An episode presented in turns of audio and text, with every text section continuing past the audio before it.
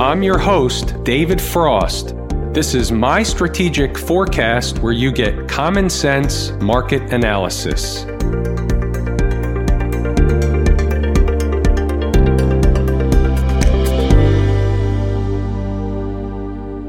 You're here for a weekend update for the week ending June 5, 2020. Oh boy, we had the short squeeze. Let's talk about what's on the docket. Real quick, in Thursday's video, we discussed this was obviously one of the possibilities. What Inside the Numbers members were getting, and what I said here at least once or twice, was that if they begin to close above that high, and the area we identified was 313 in the SPY to 314. Closing above there would set a conveyor belt of pies in the face with a short squeeze on the way for another chunk of points. Now, they didn't trade through there, so they didn't close above it on any particular day. What they chose to do, and we discuss this all the time as well, it happens in both directions in the northern direction and also in the southern direction which is when a market or a stock or whatever it is can't or won't or doesn't want to trade through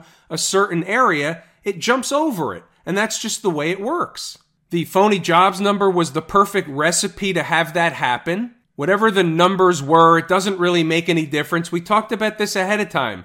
It's not what the numbers are, it's how the market reacts to whatever the numbers are. Let's talk about some things that are also important. We also discussed the fact that the market could very well trade up into the lunar eclipse. When was the lunar eclipse? And I don't have three heads. I'm just saying that it's an event and this tends to have an impact on markets, not all the time, but some of the time. So it's an awareness that we need to have. So the market did trade up into the lunar eclipse. That was Friday. Does that mean the market immediately turns back in the other direction? No, it doesn't. Why is that? Because we don't know that the lunar eclipse was the cause to the market going up. It's just an event. We have an awareness. It happened. We don't know the cause and effect. We can't prove the cause and effect, so we leave it as an awareness. What's one of the reasons why I want to point out not to look for an immediate turn in the market? Now, we could have an immediate turn in the market, it's up a lot we're getting to the point where we're due for a pretty decent pullback.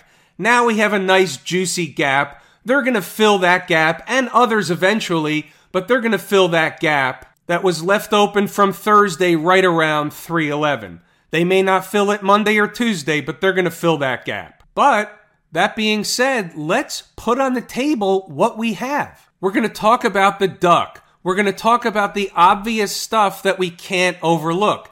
This is what causes us to look at as much factual information as we can and leave our biases at the door. We want to be the umpire calling balls and strikes. One of the obvious is we have an uptrend. The market is in an uptrend. We're above all the moving averages. It's obviously in an extended quote unquote, but we can't have a measurement or we don't have a measurement for overextended. We know it's overbought but there's no measurement, so it can stay overbought. Maybe it was overbought two weeks ago. It's still overbought. But we are in an uptrend. The trend is your friend until the very end. That's the way it works. Think of it this way when the trend is up or the trend is down, whatever the trend is, that's the general pull most days in the market.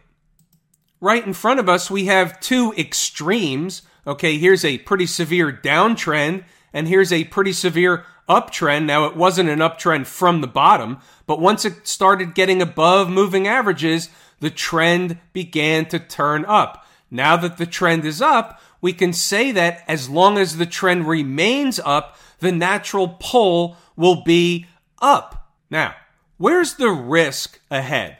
The risk is actually right above us, meaning the risk is to the upside. The higher risk trade would be staying long right now, the market, because we're really due for a pullback. What are we going into in the market? Now, we discussed this the other day. Let's go over it again. We have a pretty big breakdown candle. By the way, we don't need this stuff anymore. Let's clean up the chart. Let's work with a clean slate. we have this big breakdown candle. The high happens to be 324.61. We're going to call it around 324, 325 for argument's sake. Now, we also know the routine where markets love to test the highs of breakdown candles and the lows of break up candles. Well, guess what? It's not that far from the high of this particular breakdown candle. So that's where we have to be looking up north. Now, here's another thing that's if the market continues higher into Monday. We'll talk about both sides, but let's look up first. If the market's going to be drawn up toward the top of the breakdown candle, while it's not that far away, and in fact, the high on Friday happened to be, what is the high? 321.28 against a high of right around 324 and change. And that was on a pretty large and in charge up day. So maybe they're out of steam, maybe they're not. We're going to look at some other charts and we're going to have a case where they may be out of steam. But that's on the upside where we have to be looking also for quote unquote overhead resistance. So for argument's sake, we put the horizontal overhead resistance line at 324, could be on either side of that, could be up to 325 or more. Now, intraday, for argument's sake, they can get into this no man's land if they're having another strong push higher. But the odds on that they won't stay up there the whole day and they won't close the day above the high of this breakdown candle, especially after getting into it on day number one, meaning it was a gap higher that got us into that breakdown candle. And to get done in two days, that entire candle and jump over it would be less than garden variety behavior. That would certainly be in the 20% camp using the 80 20 rule. So, how do you tie this one up with a bow? If you're looking for a trade on the short side because the market's overextended, quote unquote, then what you really want to have happen is you want the market to push higher all the way up to 325, give or take, Monday, Tuesday, something like that. Why is that? Because you know where you're wrong. You're wrong with a close above the high of that breakdown candle into no man's land. You get to reevaluate the trade. They close back inside of it, for example. Let's say, let's go through a hypothetical. Let's say, we'll use a few days for this, but let's say this happens. So Monday, the market goes up, but it doesn't close above the high of that breakdown candle. It finishes right around there, somewhere in that neighborhood. Then on Tuesday, it closes above the high. You're out of the trade. You take the short trade Monday. All of a sudden, Tuesday, it closes above that high. You say, shoot, it's not working. I got to reevaluate the trade. I'm going to cut and run. It closed above the high. And then Wednesday, they come back down and they have a bad day and they close back below that price, below that high of the breakdown candle. Guess what? That's a recapture. That's a trade you can hop back on using the same stop under the same market conditions. Just like anything else, it's not going to work 100% of the time, but that's the way that trade setup works. Let's take a detour and check out inside the numbers real quick. We didn't really have a lot of activity on Friday because the market had a tremendous gap higher and it basically was a gap, get stuck, and grind. But either way, we'll go through the notes. We'll go through stocks on the move, which you're seeing a sneak peek of now. We'll circle back to that in a few moments. Let me run up through the notes. I'm not going to even read you the notes. We had the early pivot. As long as the market stayed above the early pivot, we had a secondary support level. And once the market was above that, it was basically a spectator sport for the most part. It's a very difficult endeavor to hop on a huge gap higher, hoping it runs higher. You don't know where it's going to peter out. It's not a high probability trade. You just give it to them and you have to do something else. Let me continue scrolling up. You can read the notes, see exactly what was being said. We'll circle back to stocks on the move. We'll take a look at the good, the bad, and the ugly. And then we'll move along and we'll check out some other charts that are going to help us assemble the puzzle so we can get the picture of exactly what the market is doing going forward. Continue scrolling along, And you can see we wrapped it up at 127. There was nothing to do. It was a Friday float. Whether or not they pull back into the afternoon or grind it higher, you don't know which one it's going to be. And you don't want to go out at the end of a Friday on a sour note. Stocks on the move. We'll take a look at the four opportunities that were on the board ZM, Work, MDB, and YEXT. We're not going to look at YEXT, but we are going to look at the first three. Even though you see jump target, there's a method to the madness. There's more than one target, and I'm not computer savvy enough to have that thing, that column, regenerate itself. Zoom, we had two numbers on the board 202 30, 197 72. You can see from the buzz cut that was occurring at the open, both numbers were important. And when you're talking about a $200 stock, $5 is a reasonable spread to say that's relatively close together. I'm going to buy half at number one, half at number two. You can see what happened. Both numbers were in fact important. The market decided to trade in between them up until the middle part of the afternoon, to which then they broke out on what they would call their own little rocket ride. I have to say, most traders weren't around for that move in Zoom. But again, you can see what goes on here. You can see the importance of the numbers, A. Number two, you can also see something right out of the course at Lazy E Mini Trader. The market ate an appropriate amount of time off the clock. After doing so, it did the thing that it was supposed to do, and it went higher in the afternoon. Next up, work. 3128 on the board, hits it, spikes through a little bit. The rest is history. This one was getting a nice, healthy haircut at the open. The closing price from Thursday was 37.94. Work opened Friday at 31.65. That one was high and tight. Now, we had something else going in work as well, and you might have seen this in the notes if you read through the notes. But right around the closing of the first hour of the day, something starts to develop in work. They put in a tail candle. The writing's on the board that we've got a Friday float in our hands.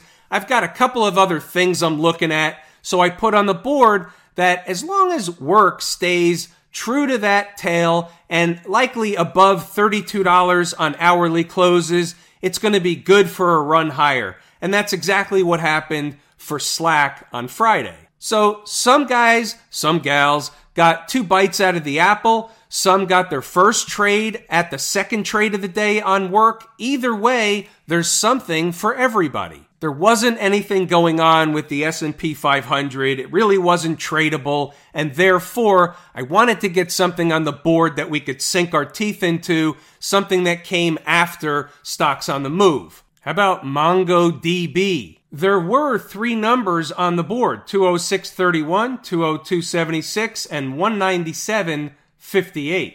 Why do I only have one of the lines on the board? Because the stock opened below the first two. They're off the board. The only price, the only price target in play at that point is the third number, 197.58. Was a little bit of a wild ride. We could use the term rodeo would be appropriate. But after this thing whipped around, it found itself right back up making a high of 208.90 by 10 a.m. And then again, the takeaway is you can see the importance of this number. It happened to be the third number on the board. That was the one of the day. And you can see all day long it kept coming back to the same number, reinforcing the importance of these numbers. If you're trading at all during the day, and you're not getting something like this where you know, you have confidence that the numbers that are put up on the board are absolutely real, they're not vaporware, they work most of the time, and you can prove and substantiate the importance of the numbers. When we see a stock center around the same number over and over and over again in the same day, you know that number's important. Another perspective in the SPY. Here's a weekly chart. You can see a big breakdown candle. You can see the 324, 325 area. Are they really going to go make new highs? At this point, nothing is off the table. What's the likelihood that they close the week above that breakdown candle high? Same as the daily chart. It's unlikely. But look what else we have From a weekly chart perspective, look at the size of last week's candle. Look at the low of last week's candle. 303.06. We'll just say 303. That's 160 S&P points below the closing price from Friday. Why do I bring that up? Because, for example, let's just project forward a little bit. Over the next few weeks, the market can sell off, can correct 160 points or more, and stay inside of, on a weekly chart closing basis, inside of the low of this last breakup candle, and that would be essentially the market building energy for another push higher. But it would take some time. It's not going to take one week or two weeks. That would take several weeks. And who knows if they'll stop there or go lower. But what you have here now are moving averages beneath that breakup candle low. And you have something else that we haven't seen too often. You have an uptick in volume on an up week from the prior week. When you go back and look at the previous volume weeks, just look at the volume chart on the bottom. You see decreasing volume, and when you see increasing volume, it tends to be the red candles or the down days. Very rare have we seen increasing volume on an increased price rather than a decreasing price. Now you see increasing volume off the bottom, but that's a bottom. That's different than where we are now. And it's not enough volume to say it's exhaustion type volume. That would need to be a big spike in volume. So this is of note. That's also a puzzle piece. It's on the table. And guess what? It's bullish. Doesn't mean we won't pull back, but it's bullish on its face. You go back to the daily chart and take a look at volume, and you see something similar. You have a pretty decent increase in volume on a big up day. Now, you have to take some of that with a grain of salt. You had some FOMO, you had some panic buying, short covering, all that stuff. So that's all factored in. So it definitely factors into the increase in volume. So weekly chart, is there anything bearish at present? No. Other than the fact that we're coming up into overhead resistance, that's not bearish.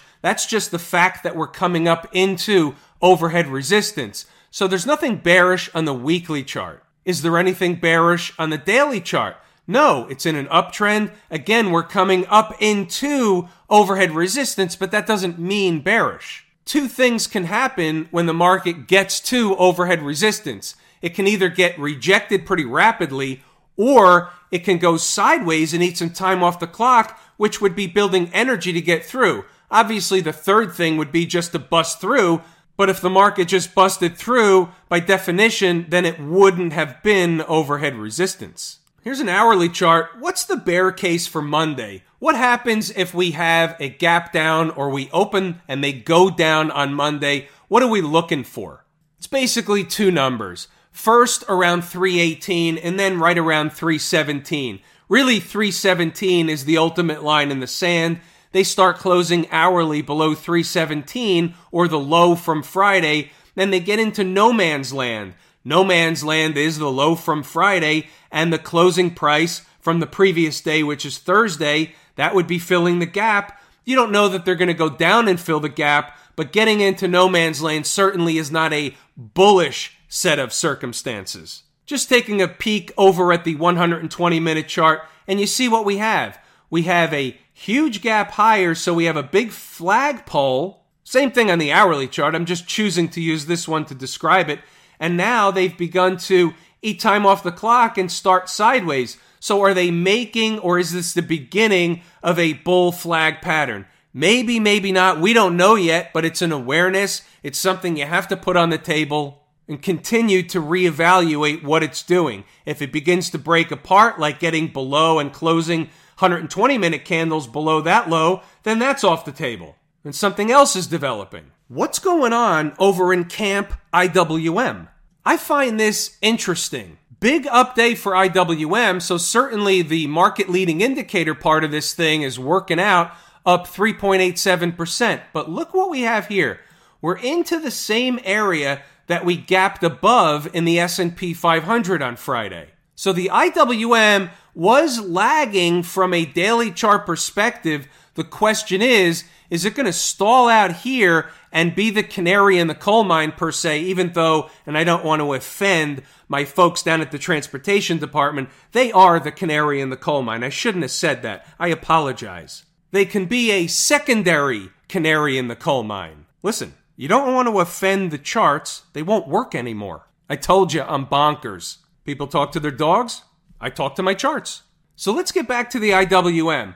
How about getting above the same area? How about getting above all this stuff and closing a day above that pivot high up there? How would that be? That would be extremely, extremely bullish. What's a big spot for overhead resistance in the IWM? 156. You have to be aware of stuff like this. So we jumped over, the IWM jumped over the 200 period moving average. Now they can have a pullback and they can do this for a while they can have a pullback. They can retest the moving average. They can even fill the gap. And there's nothing wrong with this. It's still bullish and it still would be setting up for another move higher into that 156 area somewhere up in that neighborhood. And guess what? If they had a recock the gun phase, 156 may not be the same resistance that it is today. With a longer term eating time off the clock type of scenario, 156 would become less resistant to price. Look at this weekly chart. Look where they went right into the 100 period moving average, through everything else, right into the 100 and backed off. Is anybody going to tell me that there's no accident or coincidences with this stuff? Remember what I say all the time. There's a chart that's actually the one that is essentially the active chart. And it could be intraday, it could be weekly, could be monthly the market is doing something and it's doing something at different times of different days.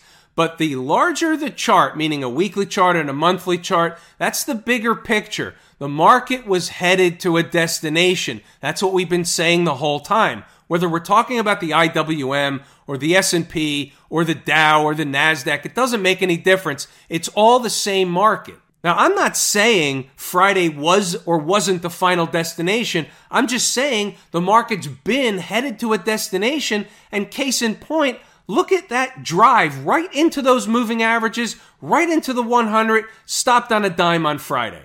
Magnetic. Now, long term watchers, watch this.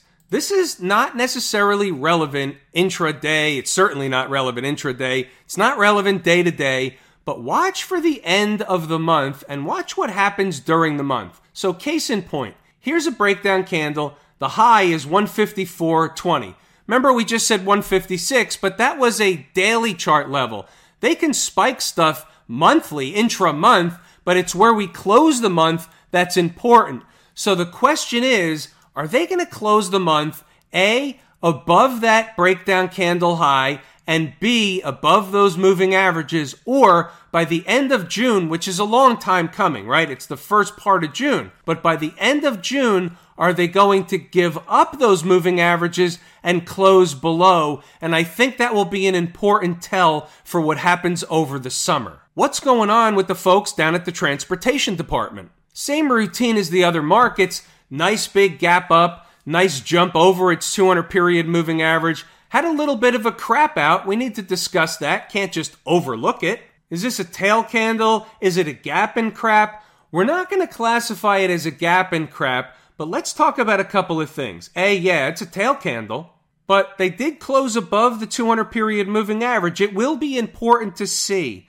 what happens on Monday and Tuesday, where they take it, where they close the transports Monday and Tuesday. Remember, it's the canary in the coal mine. So the S&P 500 might be going up, the Dow might be going up, and nobody's paying attention, but the transports are sneaking their way down south. Happens all the time. We've seen it before. We've identified the canary in the coal mine enough times. Therefore, I'm watching the transports. Same routine with the weekly chart. Look right into the convergence of the 50 and 200 period moving average. Look at that volume, tremendous volume, is it exhaustion volume or is it institutional participation buying volume, meaning more higher prices coming? It's a good question. Exhaustion volume, we like to see at highs and lows on charts. Doesn't mean it has to be there, but that's the preferred place. So we're not going to call it exhaustion volume. We're going to call it big volume trading up into moving averages that are overhead resistance. At present, that's all we need to know. Back to the daily chart, look at the volume the last two days in the transports. Now, what are we going to make out of that? Part of that can be attributed to the short squeeze that was going on in the airline stocks. How much can we tie together? Can this be exhaustion volume? Everything is on the table. We're watching the transports for them to be a canary in the coal mine. We're watching the S&P 500 to see if it puts in a sign or signal of a trend change. And until and unless it does, guess what? It can always go higher. That sign or signal of a trend change can come intraday. It can come as the form of a gap and crap. It can be on an hourly candle. It can come in a lot of different forms. The forms are taught in the course at Lazy E-mini Trader. We're on the lookout. What about the Q's? New highs. Is that the sign of a bear market?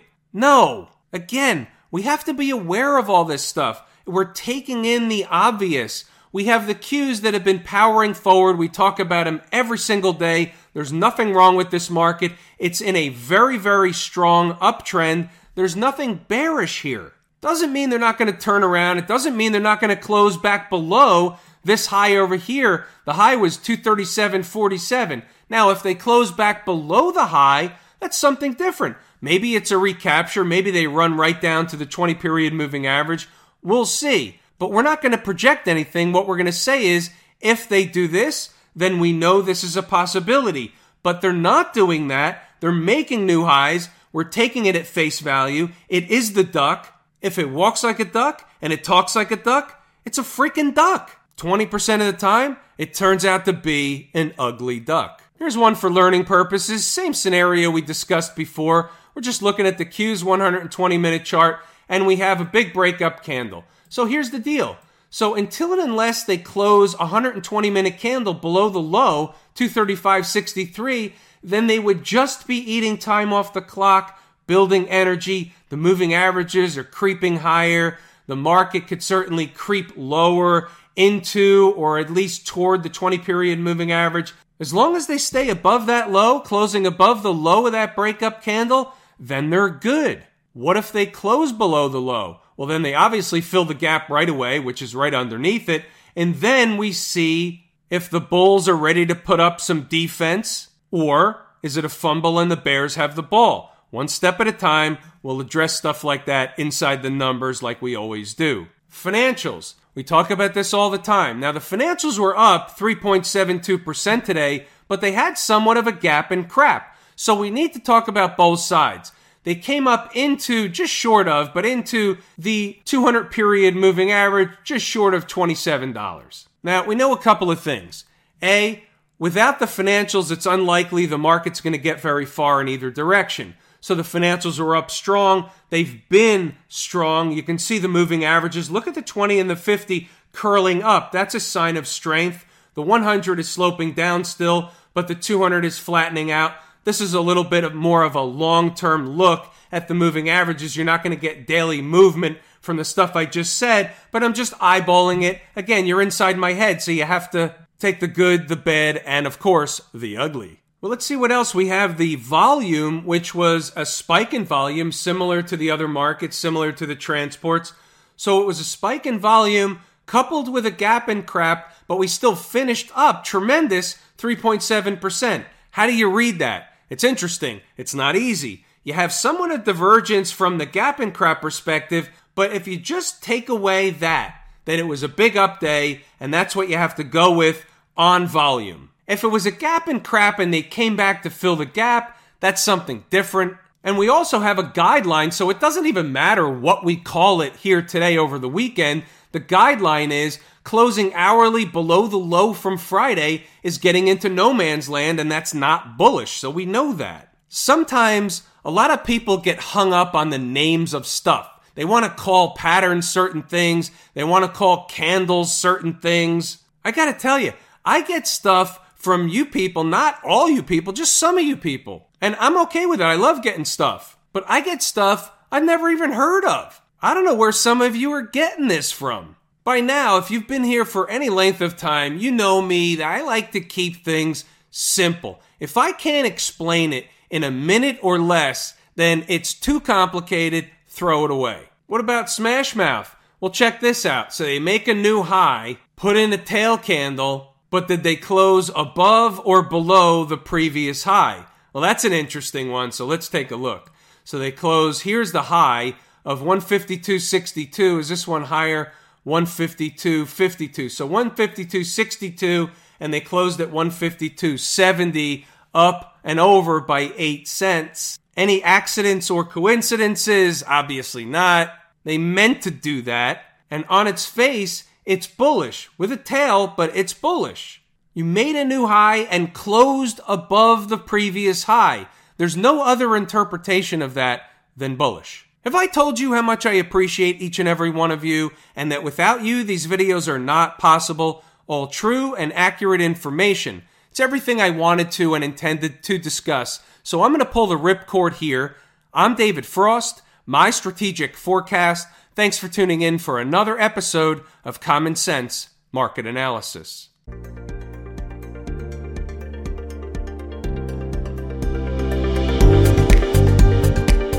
My Strategic Forecast is hosted by David Frost. Subscribe, rate, and review on your favorite podcast app, and please visit mystrategicforecast.com for more information. My Strategic Forecast is common sense market analysis.